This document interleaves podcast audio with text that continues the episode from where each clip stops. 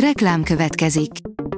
Ezt a műsort a Vodafone Podcast Pioneer sokszínű tartalmakat népszerűsítő programja támogatta. Nekünk ez azért is fontos, mert így több adást készíthetünk. Vagyis többször okozhatunk nektek szép pillanatokat. Reklám hangzott el. Szórakoztató és érdekes lapszemlénkkel jelentkezünk. Alíz vagyok, a hírstart robot hangja.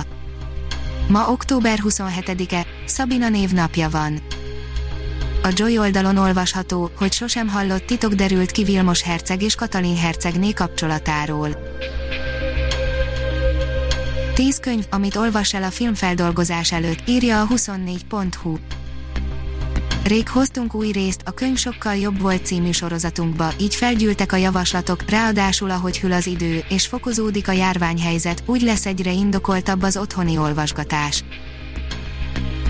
A krimi író elhagyatott háza könyvekkel és kéziratokkal van tele, írja a könyves magazin. Egy angol társaság órákat utazott, hogy bejárjanak egy elhagyatottnak mondott vidéki házat. Az épületről kiderült, hogy egy krimi íróé volt, aki eladatlan könyveket és publikálatlan kéziratokat hagyott maga után. Az NLC írja, elhunyt Kelemen Csaba színművész. 65 évesen, koronavírus következtében elhunyt az Egri Gárdonyi Géza színház színművésze, Kelemen Csaba, a színház előtt este gyertyagyújtással emlékeztek rá. A Márka Monitor írja, házassági leckék középhaladóknak, egy hét múlva ősbemutató. Október 30-án újabb hazai ősbemutatóval várja a közönséget a Budapesti Centrál Színház, az immár évek óta nagy sikerrel játszott házassági leckék középhaladóknak folytatásában Florian Zeller francia író újra gondolta az eredeti előadás alaphelyzetét és egy frenetikus este erejéig újra összehozta ugyanazt a négy szereplőt. A MAFA oldalon olvasható, hogy Michael B. Jordan rendezheti a Creed harmadik részét.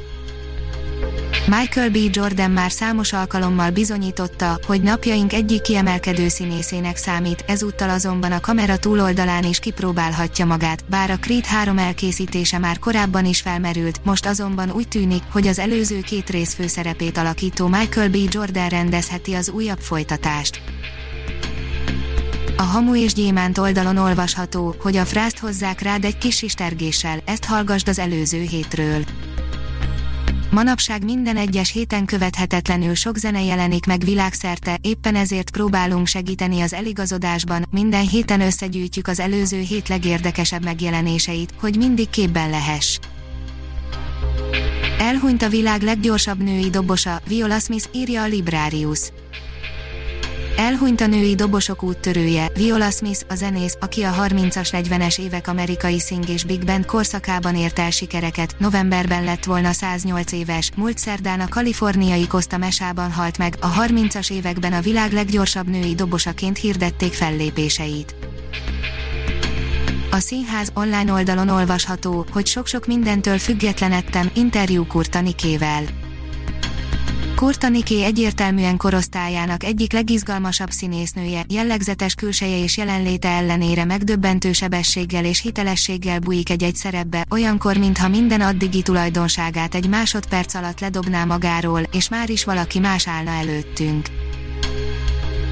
A Blick írja, varázsvilág a szemünk előtt, fantasztikus dologgal várják a Harry Potter rajongókat Londonban. A Harry Potter és a legendás állatok filmekben használt csak nem 30 kellék is helyet kapott a Londoni Természettudományi Múzeum decemberben nyíló új kiállításán, amely az intézmény világhírű gyűjteményének 90 darabját, csontvázakat és preparátumokat felsorakoztatva hasonlítja össze a valódi és a varázsvilág lényeit. Barbárok kicsiben játszik a német történelmi eposz, írja a port az embernek olyan érzése van, hogy az ókori történelem egyik legismertebb ütközetét bemutató sorozatkészítői időnként az Asterix filmek világából építkeztek volna, csak ugyebár ott minden kicsiben és viccesen ment. A Hírstart film, zene és szórakozás híreiből szemléztünk. Ha még több hírt szeretne hallani, kérjük, látogassa meg a podcast.hírstart.hu oldalunkat, vagy keressen minket a Spotify csatornánkon az elhangzott hírek teljes terjedelemben elérhetőek weboldalunkon is. Köszönjük, hogy minket hallgatott!